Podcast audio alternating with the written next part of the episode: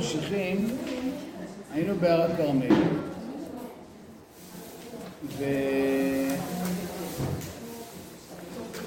בהר הכרמל,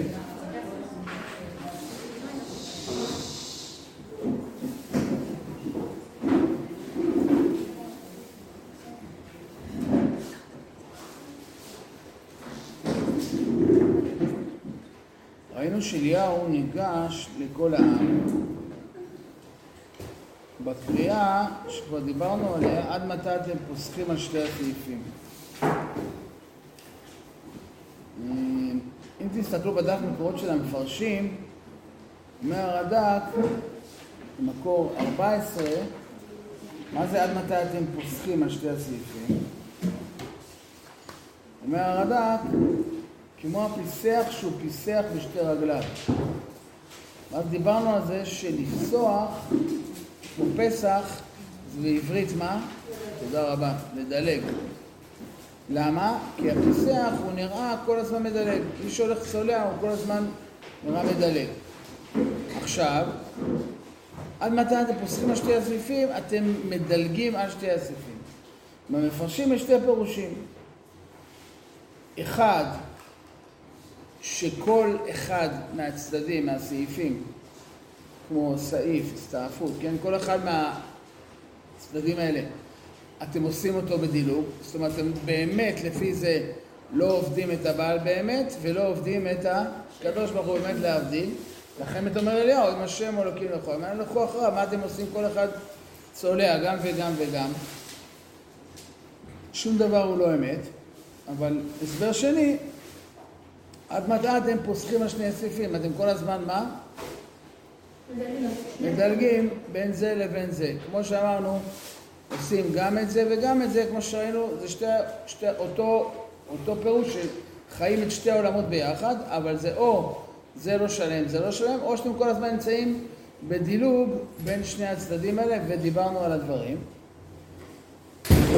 תראו, בשורה החמישית של המקור 14 של הרד"ק, הוא אומר אה, כי כאשר ראו שנעצרו הגשמים בדברי אליהו, נטה לבבם אחרי השם. אלא שנביאי הבעל היו מטעים אותם, אמרו להם שלא יניחו עבודת הבעל כי תיטיב להם. מפני זה פוסחים על שני הסעיפים. זאת אומרת, אליהו מתאר את המציאות המאוד מאוד, כמו שאמרנו, על פניו, שוב, אם לומדים תנ"ך, בקטע שזה משהו כזה ישן ועתיק או סיפורי עם, אז אנחנו יכולים להסתכל על זה בצורה נורא מרוחקת ואולי גם כן נלעגת. אבל, כמו שאמרנו, אם אני רואה את נבואה שצריכה לדורות נכתבה אליי, אז זה מאוד ברור שהם היו עובדים את השם, אבל נביאי הבעל שכנעו אותם שלא כדאי להם גם לעזוב את מה? וזה לא סותר. אפשר לחיות גם את התרבות הכי מנוגדת לדת ישראל, וגם להיות מחובר למסורת של הדת הישראלית, ולכבוד את שני העולמות ביחד, ואין בין הדברים סתירה, או גם אם יש סתירה לא צריך להיבהל מזה, ואפשר לחיות הכל ביחד. ולמה להפסיד? למה בגלל שאני דתי אני אפסיד כל כך הרבה דברים שאפשר לקבל מהעולם החיצוני, מהעולם המערבי, מהעולם החילוני? למה להפסיד כל זה בגלל שאני דתי? אני יכול להיות גם וגם. ואני בעצם מדלג כל הזמן בין שני הסעיפים. כמו שאמרנו, נכנס לבית הכנסת, יוצא משם בערב, הולך, אני לא יודע בדיוק מה, לראות סרט, חוזר לזה, הולך הביתה, חי כל הזמן שאני צורך גם את כל התרבות המערבית, והיא עושה לי המון טוב, כמו שנביאי הבעל משכנעים אותם, וגם חי את עבודת השם. עד מתי זה פוסקו שני הסעיפים. ואז אה, אומר אליהו לעם ישראל, ויאמר אליהו לעם, אני פסוק כ"ב, אני נותרתי נביא להשם לבדי. נביאי הבעל 450 איש. דרך אגב, מפה חז"ל מוכיחים שזה היה דור שלא היו בו מה? מלשינים. החפץ חיים הרי חוזר על זה כל הזמן, על המדרש שחז"ל מביאים, שאותו דור היו יוצאים למלחמה ומנצחים. דיברנו על זה בדיוק, דיברנו על זה שאחאב מקים מדינה עם עוצמה צבאית לא רגילה, צבא נורא חזק. הצבא הישראלי היה נחשב אחד הצבאות הכי טובים בעולם, אם זה מוכר לכם. מדינה מאוד קטנה שהצליחה להגיע להישגים גבוהים מאוד בראשות אחאב, והם יוצאים למלחמה ומנצחים. הצבא הזה יש לו ניצחונות לא רגילים, למרות שכמו שאמרנו, זה אנשים שהם לא כל כך שומרי מצוות, בלשון המעטה. למה הם מנצחים? הוא אומר לנו, אומרים לנו חז"ל, אמירה מאוד חריפה, פני שלא היו בהם דילטורים, לא היו בהם מלשינים, הייתה ביניהם אחדות.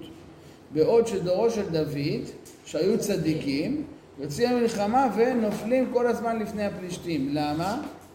לא דוד המלך אחרי זה, אלא דורו של דוד בתקופה של דוד ושאול. למה? כי כל הזמן יש פילוג בעם ישראל בתקופה של דוד ושאול, שבאים אנשים וכל הזמן מלשינים על דוד, מדברים לשון הרע, כל הזמן אה, אה, אה, אה, יוצרים כל הזמן בתוך עם ישראל קיטוב, חיק, אה, חיכוך, שנאה, ומה? לא שומע? כל שאלה היא כופרת, אסור לשאול שאלות. כאילו אולי זה דווקא, אני לא יודעת, אני ממש אומרת פה משהו שהוא כופר. טוב מאוד, זה כבר התחלה נורא טובה. כל אחד שרוצה שיתייחסו לשאלות שלה, שתגיד את זה עכשיו. כאילו. ברוך אתה, אדוני אלוהינו מלך העולם, שהכל נהיה מדברו. אולי דווקא כאילו... תודה רבה. לא מספיק, כאילו... אולי לפעמים דווקא זה שאנחנו כל כך מקפידים על התורה והמצוות, זה גורם לנו להיות מאוד מאוד שיפוטיים, ואז אנחנו כל הזמן מלשינים ואנחנו בעמדה כזאת של אה, הוא לא עשה, הוא לא אמר, הוא לא ככה, והנה, אנחנו רואים שכביכול כשלא אוהבים כל כך את הקדוש ברוך הוא, וששניהם מותרים אז גם כאילו טוב לי, טוב לך, כאילו, טוב לך, טוב לי, כזה, בלי... אתה מבין מה אני אומרת? אני מחכה לכפירה. זה בדיוק הכפירה שזה... אה, רגע, רגע. שאם אנחנו קצת עוד על. שני הסעיפים, בסוף זה גורם לנו להחליט, כי אנחנו בעמדת נפש שהיא לא שופטת כזאת, והיא טובה לנו. מה זה? נקודת תיקון, היא שמה את השאלה היא מה נקודת התיקון, כאילו, לא, לא, ברור שצריך לעבוד את הקדוש ברוך הוא, אין בזה שאלה. אחרי תהילה את יכולה ללמוד את השמאלנים, את בלי שהם מאוד פלורליסטים, מכירים את עצמם, ולמי שבחרו ביהדות הם לא פלורליסטים. כאילו, רואים שזה סתם... אבל הנה, פה את רואה שהם באמת, שני, כאילו, בסכום על שני הסעיפים, והם באמת מערכת משנה, אפילו אחת, שהאימא ואבא של כאילו, של התרבות האחרת, הוא מעריך את אליהו ברמות. כל אחד נאמר כאן דברים שחשובים לו. יכול להיות שדת זה לא חשוב לו, אבל הוא אוהב כאן דברים אחרים. כאילו, בסוף אף אדם לא יכול להיות אה, פלורליסטי מאה אחוז. כל אדם יש דברים שחשובים. כן, אבל למה זה סותר? כאילו, איך אנחנו רואים שדווקא כשהם פוסחים על שני הסעיפים זה שומר את האחדות, וגם היום את יכולה לראות את זה אצל מלא אנשים, דווקא אצל המסורתיים, לפעמים יש בהם הרבה הרבה יותר אהבה והרבה יותר הכלה אמיתית ופנימית, לאנשים גם הכי חרדים בעולם, וגם לאנשים הכי חרדים בעולם. ולעומת זאת, אפילו, כאילו, והרבה פעמים לדתיים שהם כאלה, אז מישהו קצת לא כמוהם, הם כבר מסתכלים עליו בעין עקומה, אוקיי, סבבה, הוא בסדר כי יש לו צלם אלוקים, אבל פה זה מתחיל ופה זה נגמר ההערכה שלהם. הם מעריכים את הצלם אלוקים שבו לא דקה מעבר למעשים שלו, כאילו. לא יודעת, אני אני יש שואלת עניין ככה. במה שאת אומרת דווקא, אני גם אולי זה פשוט תופעת לוואי שצריך לטפל בה. אולי, אני אומרת, אני פתאום מסתכלת על זה כאן, אבל מאוד קל לי להשאיר את זה גם למה שאני רואה היום. ומעניין אותי באמת מה דרך תיקון הרב.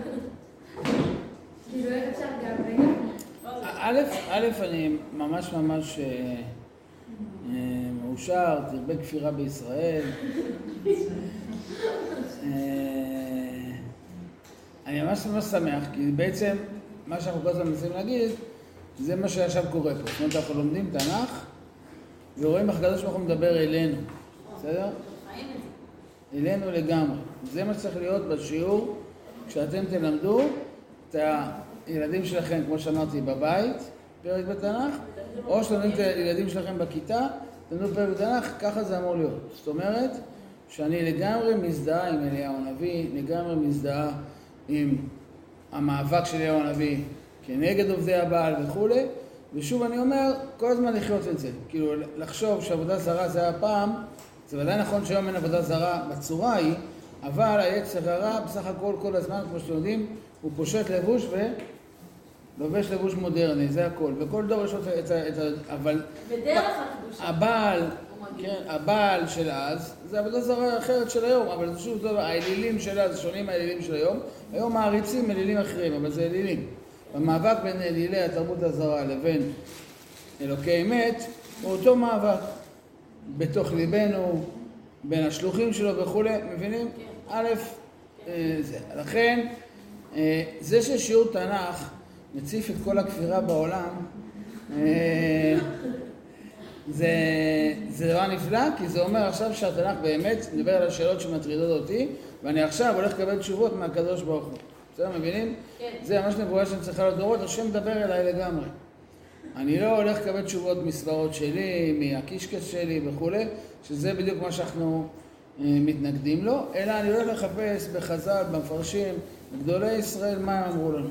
בסדר? זה לגמרי, יש לי דרך סלולה. עכשיו, נקודה ראשונה. נקודה שנייה, כל שאלה היא כפירה, נכון? אני חושב שאמרנו את זה פעם. כל שאלה היא כפירה. למה? כי ברגע שאני שואל שאלה מה אני עושה עכשיו, מטיל ספק, נכון? מערער על משהו, נכון? אז אי אפשר לשאול שאלה בלי לכפור, נכון? זאת אומרת, אה, אני לא יודע מה, אה, שתיים אוחזים בטלית, זה אומר קולה שלי, זה אומר קולה שלי, אומרת המשנה מה? יחלוקו.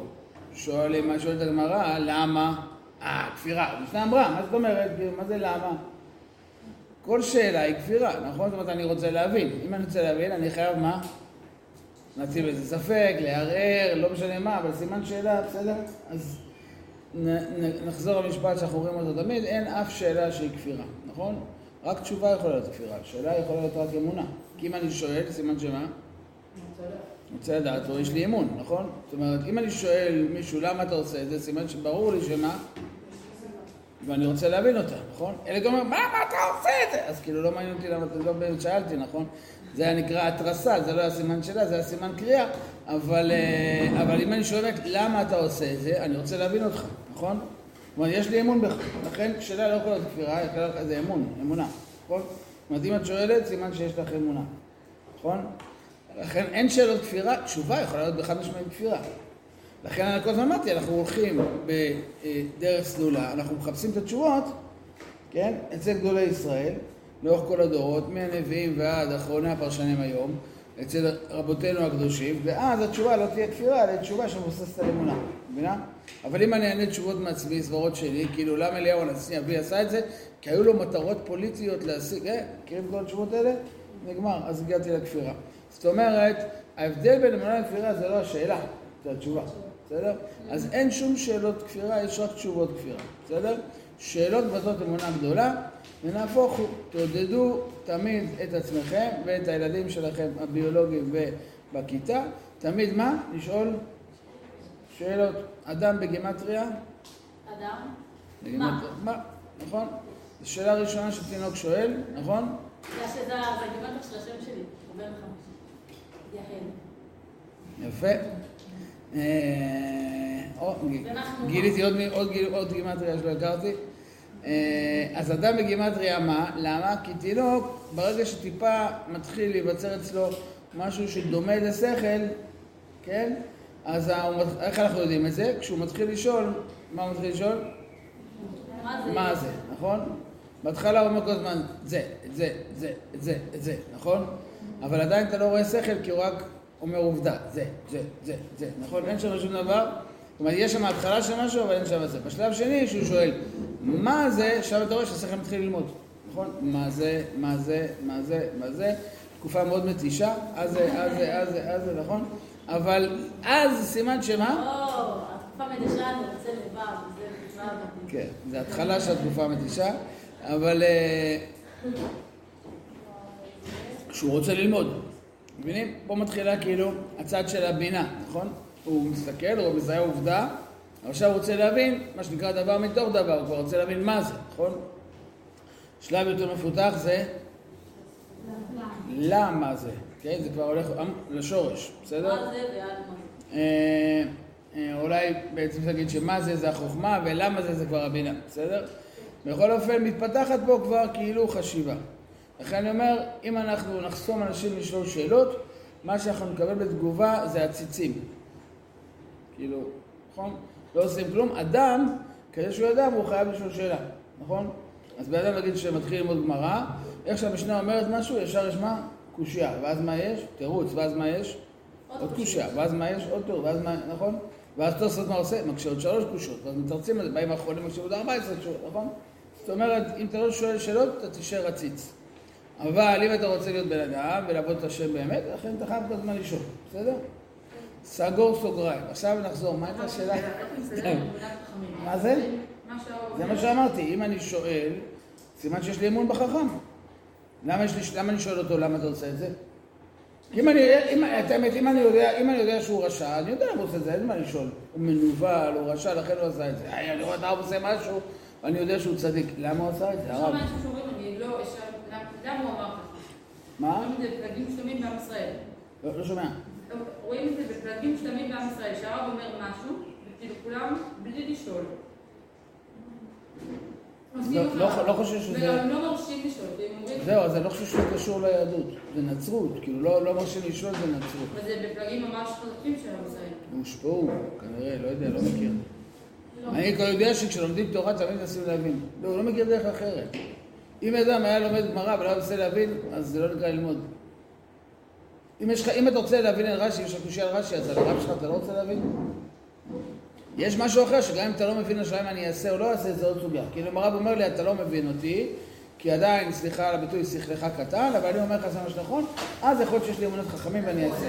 זה נקרא אמונות חכמים. זאת אומרת, אני, יש לי אמון שאבא שלי הוא בן אדם טוב. לכן אם הוא אומר לעשות משהו, אני אומר למה? כי אני רוצה להבין אותו, אבל גם אם אני לא מבין אותו, אני אעשה את זה, למה? כי יש לי אמון שאם הוא אמר לי, אז הוא כנראה מה? רוצה את טובתי, נכון? אבל אם אבא שלי הוא רשע מרושע, הוא מתעלל בי כל היום, אז גם אם הוא אומר לי משהו, עד שאני לא אבין, אני לא, לא אעשה את זה. למה אין לי אמון בו? אני אומר חכמים, יש לי אמון בו באמת שהוא צדיק, נכון? או שהוא תמיד חכם, או שהוא וכולי וכולי קדוש, אז שהוא אומר לי משהו, אבל למשל, מהשיטות האלה, המושפעות בנצרות אולי, או לא יודע בדיוק מה, איזה עוד דתות חוזרות לשיטות האלה, הנצרות דיכאה את השאלות, כן? היא, לא, היא גם נורא הצטערה שאנשים התחילו ללמוד לקרוא וכתוב. אצלנו ילד חייב ללמוד לקרוא וכתוב ברגע שהוא בן שלוש, נכון? הם נורא השתדלו שאנשים לא ידעו, שלא יחשבו, שכלו, שיהיו צייתנים, כי באמת הם חיפשו עדרים של בהמות, אבל בעם ישראל לא היה דבר כזה, כאילו מישהו שיודע לקרוא, לא יכול להתפלל, לא יכול ללמוד, לא יכול זה, הוא לא יהודי, נכון? כאילו מה... אז אני חוזר ואומר עוד פעם, לא לשאול שאלות, אני לא מכיר בזה מקור ביהדות, בנצרות מכיר לזה הרבה שיטות. עכשיו, אה, מהמקומות האלה צמחו כל ההזיות שפגשנו גם לאורך הדורות, וגם בדורות שלנו, כל מיני במערכות רבנים, שבאו ואמרו לאנשים, אל תשאל שאלות, ועשו דברים שמנוגדים לחלוטין להלכה, נכון? אל תשאל שאלות, כי הרב שלך אמר את זה. מה זה? לא שומע. אני אומרת... לא, זה לא הנושא שלנו עכשיו, כאילו, אין מה לעשות. אבל אני אומר, בגדול, אני רק מעיר הערה, כאילו, בגלל ששאלת לגבי בא- באופן כללי, כן, מזה צמחו דברים נוראים שקרו, כמו שכולכם יודעים, בשנים האחרונות רק יצאו לאור, אבל זה בטח קרה גם לפני כן, כן? מזה שכאילו אתה, יש לך אה, את התפיסה הזאת שאסור לשאול שאלות, ואז המצב, אה, התוצאה היא מצבים נוראים, כאילו, בסדר? יש הלכה, יש דברים ברורים, מי שעובר על זה עף מחוץ לגדר באותה שנייה. כאילו. אין שום מקום לאמירה הזאת שאסור לשאול שאלות. כן. פעם שמעתי כאילו מישהו שהוא דווקא בגישה, כאילו הזאת, הוא אמר שרואים את זה מאברהם אבינו.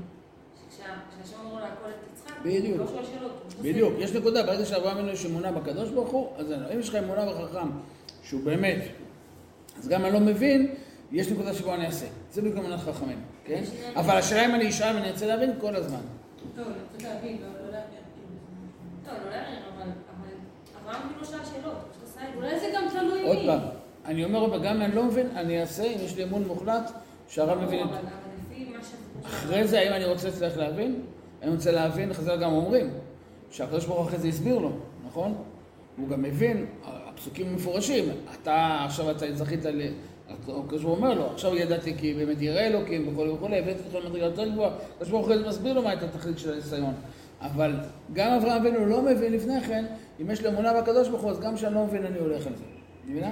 אבל צריך שיהיה לי באמת אמון, וזה לא נוגד באמת את ה... אבל ברגע שזה בא נוגד את ההלכה, אני רוצה להבין.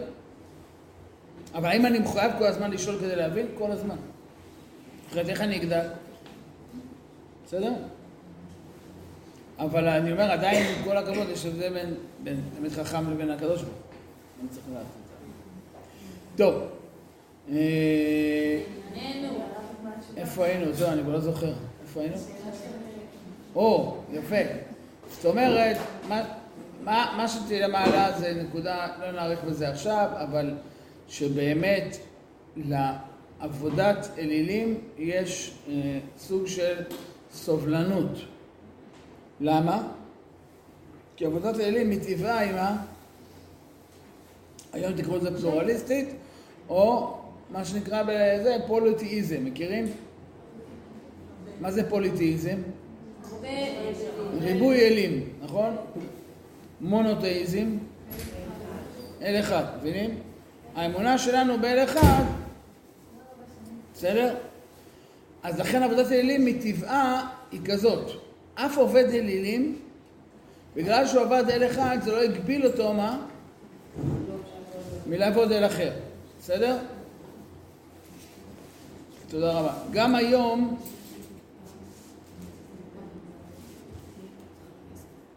מה? בסדר, ייקח זמן, מעט. אה, גם היום אני מסכים שזה באותו מקום. זאת אומרת, אנחנו נגיע לזה תכף, היהדות, כן, היא קנאית. מה אני מתכוון? למשל, איפה אנחנו מוצאים בתורה קנאה? נכון, פנחס. איפה אפילו עוד לפני פנחס יש קנאה? אה, קין והבל. לא קודם כתוב במילה קנאה. קנאה? אה, זהו, לא קנאה בן, אלא לקנא ל. לא לקנא ב, לקנא ל. מה? איפה כתוב קנאה? אה, כאילו לא, נכון. נכון, זה דומה. אבל באמת התכוונתי לפרשות, לפני שתי פרשות, פרשת סוטה. עובר עליו רוח קנאה, נכון? וקנא את אשתו. מה זאת אומרת הוא מקנא את אשתו? לא. מה זאת אומרת מקנא את אשתו? מה זה? עבר עליו רוח קנאה, למה יש עליו רוח קנאה? מה, מה מפריע לו? שהוא חושד בשמה? שלא הייתה נאמנה לו. זאת אומרת, הוא לא מוכן לקבל פלורליזם. או היום יש איזו מילה בכלל מכובסת, פוליטיזם, אה, לא, פוליאמורה. זאת אומרת שהיא חיה עם כמה אנשים, הוא לא מוכן לקבל את זה, נכון? מה זה, מה זה קנאה? הוא מקנא. הוא אומר כאילו, או שיש נאמנות, או שאין. מבינים? אז היהדות היא באמת קנאית. זאת אומרת, אנחנו, יש לנו באמת אל אחד יחיד ומיוחד. ברגע שאתה חי חיים של פוליטיזם, עבודה זרה, אז אתה יכול לסבול המון דברים, סבלנות. מבינים? אז אני עוצר, אני עוצר פה, נגיע לזה אולי אה, יותר מאוחר. זה באמת הסוגיה. זאת אומרת, האמירה הזאת היא כאילו אפשר גם וגם, היא מייצרת באמת תדמית של מה? של סבלנות, נכון? האם זה בהכרח פירוש המילה אחדות? לא בטוח.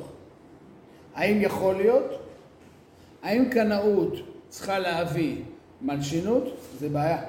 אין ספק שצריך לתקן את הסוגיה הזאת. זאת אומרת, חד משמעית, תקופתו של דוד המלך, כל הזמן עסוקים בלהכפיש אותו, בלהוציא את דיבתו.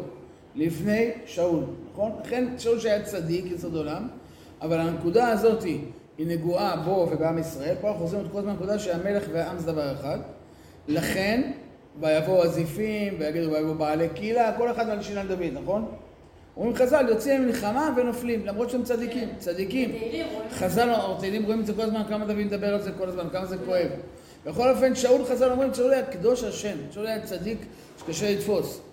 הוא היה אחד הגופים הכי קדושים שנוצרו אי פעם בעולם. חז"ל אומרים ששאול שאול היה יוצא למלחמה לבוש בתפילין. נלחם עם תפילין עליו, שתבינו מה זה שאול, כן, איזה קדושה זאת. ככה שאול נפל במלחמה, שהוא לבוש אה, אה, תפילין. זאת אומרת, שאול היה קדוש ישראל, אבל שהנקודה הזאת היא נגועה, יוצאים מלחמה מפסידים. ופה יש דור שבאמת הוא נגוע בעבודה זרה ובשתי הסעיפים וכולי כמו שאמרנו, ויוצאים מלחמה מנצחים, למה? כי יש אחדות. אחד מהמקומות שחזרנו מוכיחים את זה, שנאמר פה, אני נותרתי נביא להשם לבדי. לבדי. ואני מאוד מסכים מה שאמרת, מה? ואף אחד לא אומר, אנחנו יודעים שיש מאה איש. זאת אומרת, עם ישראל יודע, עובדיה מחביא מאה, נביאים במערה, זוכרות חמישים חמישים, כן.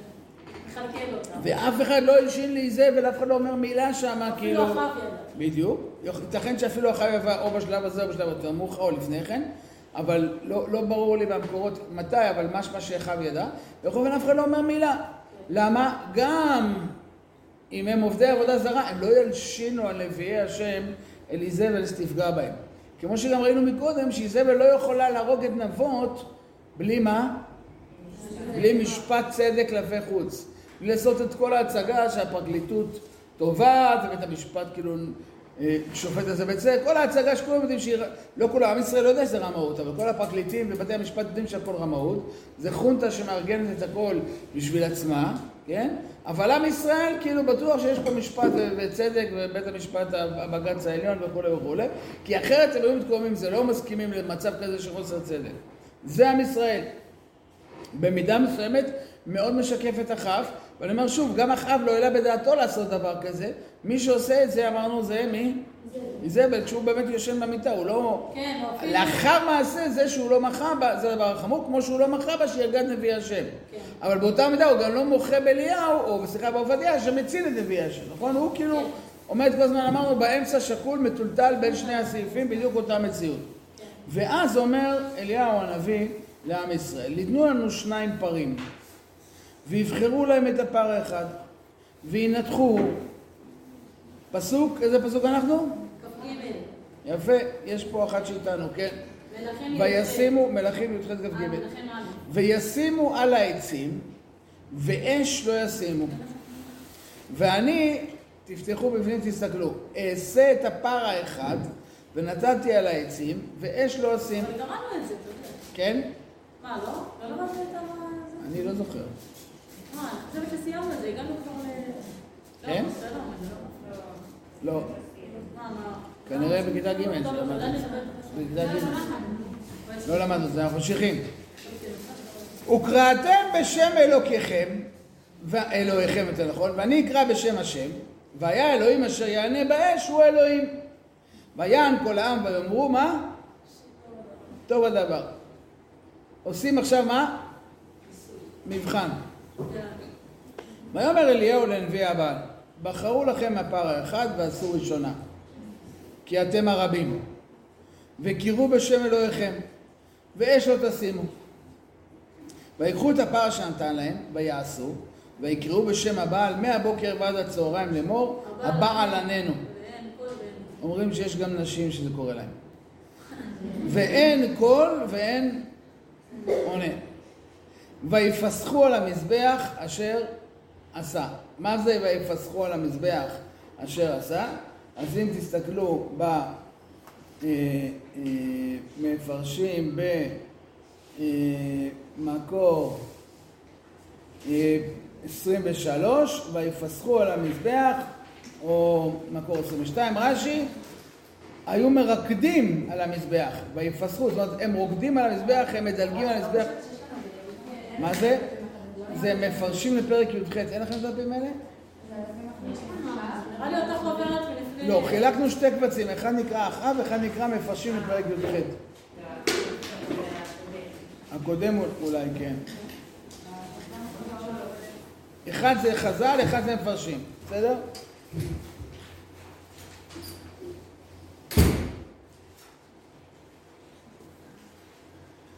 בסדר? אז מה זה מפסחים? הם מדלגים. עכשיו אני אומר, המצוות אומר, הדילוג הזה היה מדרך עבודתם. חלק מעבודה זרה היה כנראה לקפוץ על המזבח מצד לצד. בסדר? בסוגריים, אבל שוב זה לא מקרה, כי זה מהותי לעבודה זרה. מה? אה? מה? הדילוג הזה בין כל הצדדים, מבינים? עובד עבודה זרה, אין בעיה לעבוד אל האש, נכון לעבוד אל המים, כי לפי הצורך אני עובד, מבינים? מבינים מה שאני אומר? אני ממשיך הלאה. ויהי בצהריים, ויהתל בהם אליהו.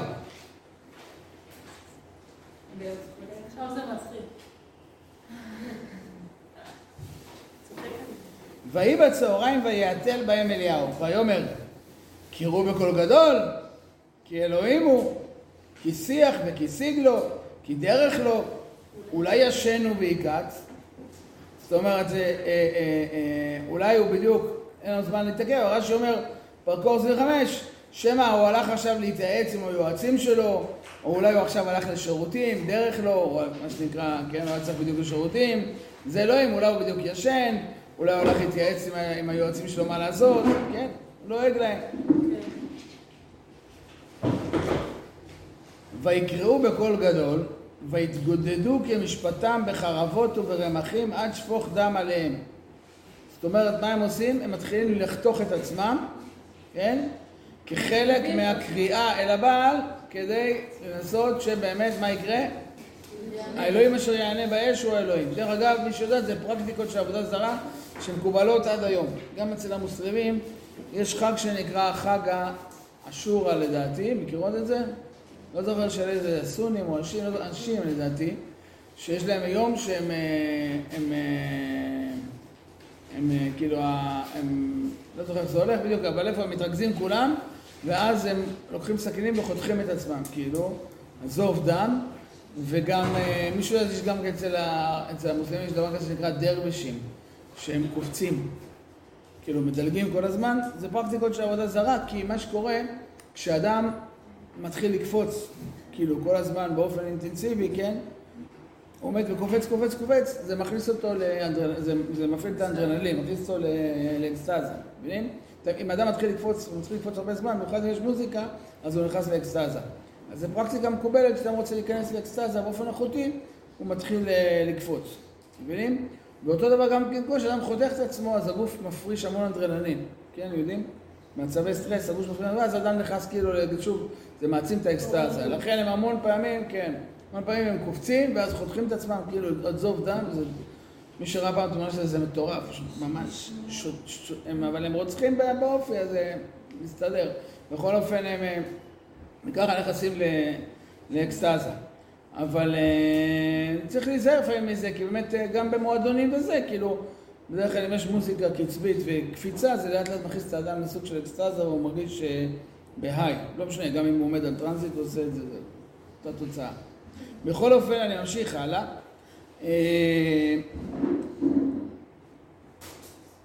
ויהי כעבור הצהריים, ויתנבאו עד לעלות המנחה, ואין קול, ואין עונה, ואין קשב. מגיעים כבר לשעת מנחה. מנחה. מה זה מנחה? שקיעה. כבר לקראת שקיעה, נכון? הם ממשיכים להתנבא. מה זה להתנבא? לנסות לקבל רוח הקודש באופן יזום. אין דבר כזה, נכון? אין קול ואין עונה ואין קשר. ויאמר אליהו לכל העם, גשו אליי. מה עושה העם? וניגשו כל העם אליו. אתם מזהים שכשאליהו אומר משהו, מיד מה? אם שמתם לב, גם מקודם, ב... אה, אה, אה, מה זה? לא, גם כשאני אומר, בחרו לכם פער וכולי, עושים את זה. כל מה שאליהו אומר, עושים. וירפא את מזבח השם ההרוס. עכשיו זה מידע נורא נורא מעניין. זה אומר שמה היה? היה על הר הכרמל מזבח שהיה מה? נהרס כנראה על ידי באמת מלכי ישראל הרשעים. מבינים? היה מזבח שהשתמשו בו לשם שמיים, שהוא נהרס על ידי מלכי ישראל הרשעים. השאלה מי הרס אותו, לא ניכנס לזה עכשיו לצערנו, אנחנו כבר צריכים מאוד מאוד במהירות להמשיך את הלימוד כי לא נשאר לנו זמן כבר השנה, אבל אה, אה, אה, תראו את מקור שלושים, זה מקור מאוד מאוד חשוב. וירפא את מזבח השם ההרוס, נכון? מה זה וירפא? שהוא באמת מה? משקם את המזבח, נכון? עכשיו תראו את הרש"י הזה, זה אחד הרש"ים, לא יודע איך להסביר את זה, המדהימים שיש. תראו מה אומר רש"י. וירפא את מזבח השם ההרוס, בנה מזבח, והזכיר להשם להיות מזבח השם עולה על ליבם ושגור בפיהם, שהיה הרוס ונפגר, פגר, ובטל שמו ואזכרתו מפי כל עשרת השבטים. כך שמעתי פשוטו. זאת אומרת, לפי הפשט, מה אומר רש"י? מה זה וירפא את מזבח השם ההרוס? שלהם. בנה מחדש את המזבח איפה? בלב שלהם. ומדרשו, שמעתי ששאול בנה מזבח בהר הכרמל, שנאמר, בא שאול הכרמלה והנה מציב לו יד, ולהלן אומר, ויצב שם מזבח. ומלכי ישראל הרסו כל המזבחות והבמות שבארצם שנעשו לשם שמיים, ובנה אליהו את המזבח של שאול שהיה הרוס. מה מדהים ברש"י הזה? כן, המדרש, אה, זה... פשוט לא יאומן. הפשט כן. זה שהוא בנה את המזבח בלב של עם ישראל. הדרש. זה שהיה שם מזבח מימי שאול, פסוק מפורש ששאול הציב שם מזבח. עכשיו, שאול יכל לבנות שם מזבח כי זו תקופה של היתר במות, נכון? אחרי חורבן שילה, מבינים? לכן מאוד, זה ממש, סליחה על הביטוי, אני לא רוצה לחלוק על רש"י, כן? אבל פשט, ממש נראה שהיה שם מזבח מימי שאול, וזה שהרסו אותו זה לא מפתיע, נכון? מלכי ישראל הרשעים. אבל שימו לב מה רש"י אומר. אומר רש"י, זה המדרש. הפשט הוא שמה אליהו עשה? שיקם את המזבח הפנימי. כשאנחנו שרים בלבבים מזבח הקים, נכון? זה זה. זאת אומרת, אליהו בנה מזבח השם. הוא אומר, עם ישראל כבר לא היה לו, הלב שלו כבר לא היה מזבח. שם השם כבר לא היה שרור בפיהם. שם השם לא היה שרור בלבבם. אליהו פה עושה פעולה, מה? רוחנית פנימית. לפני שהוא בונה את מה? את המזבח הפיזי. אני אומר, זה מדהים הרש"י הזה. מדהים. כי זה קודם כל, אני חושב, הגדרה אלינו לדור הזה. אני אומר בסוגריים, יש הרבה אנשים שחשוב להם פיזית לכבוש את היעד הזה שנקרא בית המקדש, או מזבח. לעלות לשם, לבנות אותו, ולא מבינים שאין לזה ערך אם לא... עוד שעם ישראל כל כך רחוק מזה. וכשאתה אומר לו את המילה בית מקדש, כאילו? אז צריך להבין שאין ערך אמיתי לבנות מזבח השם. הרי בגלל זה בית המקדש חרב, כי בית המקדש הפנימי הוא היה כבר מה? נפגר שמו, הרוס. לכן חרב המקדש החיצוני. אז לבנות אותו בלי שיש מה? אז זה שרש"י אומר, זה הפשט. הפשט הוא קודם כל לבנות את בית המקדש בלב. ספר סיפור, שסיפרתי לכם את זה, לא? אבל אמרתי לכם שהייתה איזו קבוצה של אה, אה, בנות מאיזה מכינה שבאו אה, באו למדוש את הרובע לאשתי לראות, כי רצו להכיר מה זה לימוד תורה לבנות. בקיצור, הם היו שם השנה, במסגרת כל ה- מה שקורה. אז הם היו שם, מי הזמין אותם? הם הגיעו מעצמם? כן. הם אה, שמעו על זה, הם רצו לבוא לראות, בקיצור הם באו, כן. הם היו, ישבו, בבית מדרש, למדו את חברותו, הצטרבו שם, בקיצור שמעו זה, ובסוף, והיה שיחה עם דנה, מפגש, היה מאוד מאוד, אה, מאוד ככה כנראה. משמעותי להם, כן? ואז דנה העלתה אותם לגג של המדרשה, יש שם תצפית מדהימה להר הבית. כן. אז היא אמרה להם, עשתה להם תצפית לכל הרוב היהודי, וזה, אמרה להם, הנה זה, אתם רואים פה, בעזרת השם יקום בית המקדש. בזה הסתיים השיחה והם אה, נסעו. אז אה, ככה, אחרי איזה כמה ימים, היא דיברה עם המורה שלהם, עם ה... אז היא אמרה לה, תשמע, אני לא רוצה, היא אמרה לה, לא, היא אמרה לה, תקשיבי, זה היה יום מדהים וכולי וכולי, אבל לא רוצה לדכא אותך, במשפט האחרון הרסת את הכל. אז היא אמרה, מה היה המשפט האחרון? אני לא זוכר לך. אז היא אמרה, נכון להיות להם תצפית, ואז אמרת להם, פה ייבנה בית המקדש, ברגע שאמרת את זה, הרסת את הכל. כי כל הזמן כל כך התפעלו, וכל כך זה. ברגע שהם הבינו שאת מאלה שרוצים לבנות בית המקדש, כאילו, אתם מהמשוגעים האלה, אה, מהמשיחים המשוגעים האלה שרוצים עכשיו לבנות בית המקדש, כאילו, כל מה שאמרת, כאילו, זאת אומרת, אנחנו, דברים שנשמעים לנו נורא פשוטים, כשכולנו כאילו מתפעלים על זה פעמים ביום, כך מצווים על מקדש, וברור לנו מה זה, הרי כל הנקודה זה נורא פשוט, הם לא מבינים מה זה בית מקדש, נכון? פגשתי גם כן באחד מהמפגשים שהיו לנו אה, בתקופה הזאת, אז אמרה לי אישה מאוד רצינית, היא אמרה לי, תגיד, אתם באמת רוצים להקים את המקדש הזה ולהתחיל לסחוב שם עדרים של כבשים ולשרוף אותם? כאילו, זה מה שאתם רוצים, כאילו? אבל אם אתם כאילו... לא בטוח, לא בטוח שהקורונה תהיה כמו פעם. עוד פעם, לא- אני לא נכנס לסוגיה כרגע, אבל שתבינו, כאילו, בתפיסה שלה, אנחנו יצאנו הרגע מהג'ונגל, כאילו. ובצדק, אם זה התפיסה של בית המקדש, טוב, אז תשמעי, אנחנו צריכים פשוט לשבת, להשקיע עכשיו שנתיים, רק ללמוד מושגים בסיסיים של מה זה בית מקדש, ומה זה אחרית הימים, וכולי וכולי, ומה זה נערו אליו כל העמים, ומה מה, מה, מה המקום של המקדש בעולם וכולי.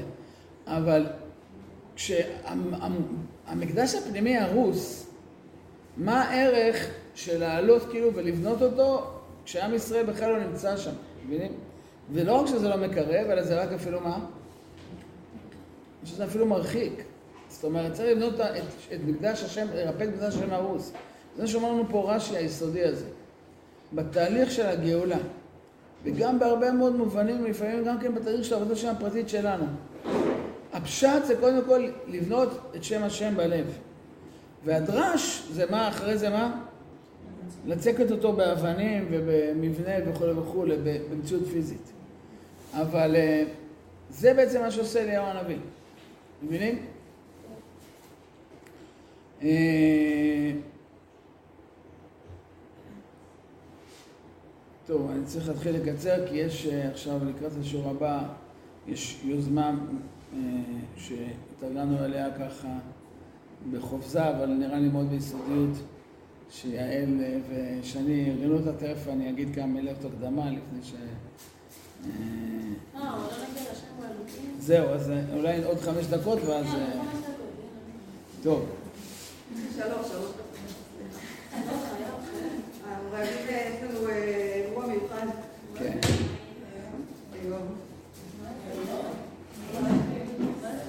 הפתעה, רגע, רגע. תכף, תכף.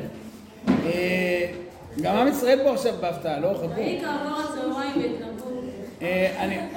אני- ממשיך הלאה, אתם איתי? אתם איתי? אני בכ"ט. ויהי כעבור הצהריים תגבו לבך בין כל אלוהים לקשב. אה, לא, קראנו מזבח השם הרוס. ויקח אליהו 12 אבנים. כמסתר, מה קרה? כל שבוע אומרים את זה, ואז אנחנו תחברו אותה. כל השבוע מה? כל שבוע אומרים, יש לנו הפתעה בשבילכם, יש פעילות, ואז זה תלמדו וחברו אותה. כמספר שבטי בני יעקב. בני יעקב, לא בני ישראל. לא, לא, לא, עכשיו את תופתעי לגמרי, חכי. מקווה שתהיה לי טובה, אבל לא בטוח. אשר- היה... אשר היה דבר השם אליו לאמור, ישראל יהיה שמך. עכשיו, למה הוא בונה את המזבח מ-12 אבנים לדעתכם? להגיד שכולם עם ישראל. זאת אומרת, הוא אומר הכל, אני אומר בסוגריים, מי שזוכר איך התחלנו את הכל? כי אני אומר, אליהו הנביא אומר, אני יודע איך הגעתי למצב הזה עכשיו. גם יש ממלכת ידוע, הכל- התחיל מירובעם שמה? חייכתי את ישראל. קרא את הממלכה והקים מקדשים אלטרנטיביים, כן, מה שאנחנו קראנו רפורמה דתית, כן, ובסוף זה מביא לעבודה זרה, מבינים? כן. ולהתבוללות נישואים עם זבל, מבינים? אבל הוא עכשיו אומר, אני רוצה להקים מזבח של 12 אבנים, זה כמובן מחזיר אותנו ל... הכל נובע מהניתוק מירושלים, מבינים? אני ממשיך הלאה. ויבנה את האבנים מזבח בשם השם. ויעש תעלה כבית סעתה עם זרע סביב למזבח. הוא עושה תעלה מסביב למזבח. ויערוך את העצים, וינתח את הפר, הוא שוחט אותו וישם על העצים. ויאמר, מילאו ארבעה קדים מים, ויצקו על העולה ועל העצים. ויאמר שנו, וישנו. ויאמר שלשו, וישלשו. שלוש פעמים ממלאים ארבע קדים מים ושופכים על העצים שעליהם מונח מה? הפר שהם שחטו. כן. הכל מתחיל להיות רווי במה? מים. וילכו המים סביב למזבח, מים נשפכים מסביב. וגם את התעלה מלא מים.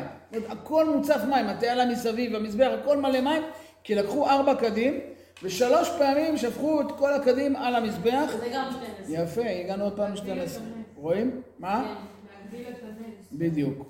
עכשיו חז"ל אומרים שיותר מזה, איך חז"ל אומרים שאחרי זה שמופיע אצל יהושפט, שאחאב אומר לו, יש פה נביא, אז הוא אומר שנמצא, אומר שנמצא פה אליהו, אלישע, סליחה, אשר יצק מים על ידי אליהו. אלישע, אשר יצק מים על ידי אליהו, כן? מפה תמיד אומרים שמישהו תלמיד, שמישהו יצק מים על ידיו, כן? המקור זה שם, שאלישע יצק מים על ידי אליהו. אומרים חז"ל, מה זה? המילה יצק, כמו שחז"ל תמיד עושים, מקשיבים לדקויות של הפסוק, זה המילה פה, ויצקו. אומרים חז"ל, נעשו אצבעותיו של אלישע כמעיינות, והיו נובעות מים, כי מאיפה יש ארבע קדים בראש הכרמל למלא עוד מים ועוד מים ועוד מים, נכון? מאיפה הגיעו מים? הרי זה בראש ההר, נכון? כן. אין שם מעיין, מה? ובשנת בצורת, יפה. מאיפה הגיעו כל המים האלה? אומרים חז"ל, נעשו אצבעותיו של אישה כמעיינות, ומילאו את הקדים, ו... היה לו אז- נס עם המים. בדיוק. אז הוא יצק על ידי אליהו. בזכות אליהו נעשה הנס הזה שאלישע נובע מים, הקדים מתמלאים והוא שופך, שופך, שופך. ויהי בעלות המנחה ויגש אליהו הנביא ויאמר, השם אלוקי אברהם יצחק בישראל, היום יוודע כי אתה אלוהים בישראל ואני עבדיך. זוכרות הרי זה כל הוויכוח, האם לעבד השם יש יכולת לגזור גזרות, זוכרים מכאן לשם הכל התחיל? היום יוודע שאתה אלוהים וגם שאני עבדיך, שיש לך מה? נביאים ושלוחים, זוכרים הוויכוח זה האם יהושע יכול לגזרות? משם הכל התחיל, זוכרות את הוויכוח? האם יהושע יכול לגזור חרם, זוכרים את זה? כן. היום ודק אתה אלוהים ישראל אחד, יש אלוקים ואני עבדיך, יש תלמידי חכמים, יש שלוחי השם, מבינים? יש לקדוש ברוך הוא הופעה בעולם, ובדברך עשית כל הדברים האלה. ענני השם ענני וידעו העם הזה כי אתה השם האלוקים ואתה הסיבות את ליבם אחורנית. יש פה משפט הוא מדהים. אומר אפילו זה אפילו לא בשליטתם. אתה הסיבות, אתה גרמת להם לחטוא. למה? מה? מי נתן לבעל שלוש שנים גשם בלי סוף, אומר אליהו הנביא. זאת אומרת, נתת להם לטעות בזה שמה? שהם עבדו את עבודה זרה ולא לא הענשת אותם במקום. אז בטח, אם אדם עובד עבודה זרה, אם אדם הולך כנגד התורה ומצליח, כן? אז הוא ימשיך הלאה. או חז"ל אומרים, אתה עשית דבר אחורנית, אתה יצרת את היצר הרע. ותיפול אש השם, ותאכל את העולה, את העצים, את האבנים, את האפר, ואת המים אשר בתעלה הליכך. האש שורפת מה? את הכל. וירא כל העם ויפנו על פניהם ויאמרו, השם הוא האלוקים, השם הוא האלוקים. ויאמר אליהו להם, תפסו נביא הבעל איש על להימלט מהם, ויתפסום, ויורידם אליהו נחל קישון, וישחטם שם. לא? ויאמר אליהו לאחאב, עלה, אכול ושתה, למה? כי כל המון הגשם. אתה כבר יכול לאכול ולשתות, למה? שחטנו נביא- הבעל, השם הוא אלוקים, גמרנו, עכשיו מיד אני משחרר את ה... פותח חזרה. ויעלה אחאב לאכול ולשתות, ואליהו עלה לראש הכרמל, ויגהר ארצה וישם פניו בין ברכיו. ויאמר אל נערו, עלה נא בית דרך ים. הרי מהכרמל מסתכלים, מה רואים? את הים. ויעל ויבט ויאמר אין מאומה. ויאמר שוב, שבע פעמים. ויהי בשביעית, ויאמר, הנה עב קטנה, מה זה? ענן. ככף איש עולה מים. אני רואה ענן קטן. ויאמר, עלה, אמור אל אחאב, אסור ורד, ולא יעצורך הגשם. אסור את המרכבה, ומיד תרד מהכרמל. למה? עוד שנייה ירד גשם. מה קורה אם יורד גשם מטורף על הכרמל? כל עמק ישראל הופך להיות מה? ביצה אחת גדולה. אתה צריך לנסוע עכשיו לאן לארמון שלך, חזרה, נכון? אתה מהר תעשה את המרכבה ורד. ויהי עד כה ועד כה השמיים התקדרו, אבים ורוח, ויהי גשם גדול.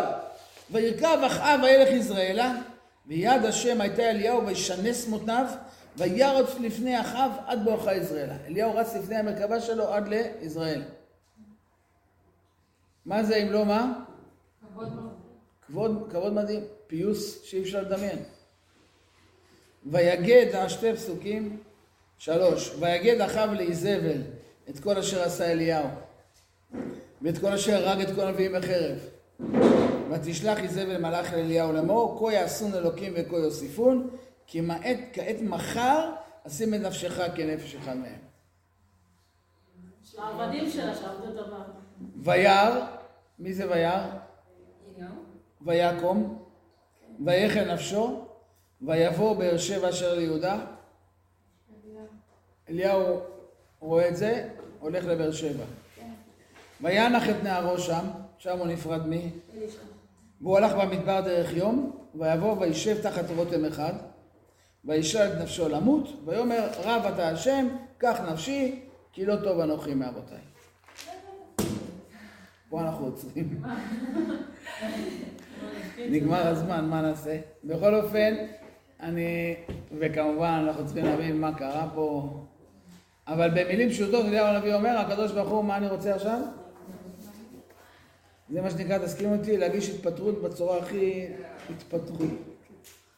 אני רוצה להיפטר, להיות במדרגת נפטר, כן? קח נפשי. מי זה מזכיר לכם כמובן? יונה. יונה, נכון? מעניין, למה הוא היה לו קיקיון והוא יש לו מה? רותם. אבל זוכרים שאמרתי לכם? שחז"ל אומרים שהילד של אליהו הנביא יחיה זה היה מי? אבל אמרתי לכם את זה? הבן של הצרפית, האישה הצרפית זה היה מי? יונה. לא אמרתי את זה? לא, לא אמרת לנו. אומרים חז"ל שהילד שהוא יחיה זה היה יונה הנביא. זאת אומרת, אנחנו רואים את אותו סיפור חוזר, רק ששם זה לא היה כל עם ישראל עשה עבירות, שם זה היה כל נלווה עבירות. שם השם שולח אותו נכון, וגם שם הוא אומר עוד 40 יום ונלווה מה? נפחת. גם שם הוא הולך לעשות, נכון? ובסופו של דבר, גם הוא מתפטר מהקדושות, קח אותי, והוא הולך לכיכר, נכון? אנחנו רואים פה משהו תמונת הריב, וזה הבן של האישה הצרפית שאליהו יחיה. אומרים חז"ל, ואיך קוראים לו? יונה. מי הכיל את, מי הכיל את אליהו? העורבים. רואים איך הכל מתקשר? יותר יונה, אבל מקנא לישראל. מה זה? בדיוק. וזה תמונת ראי של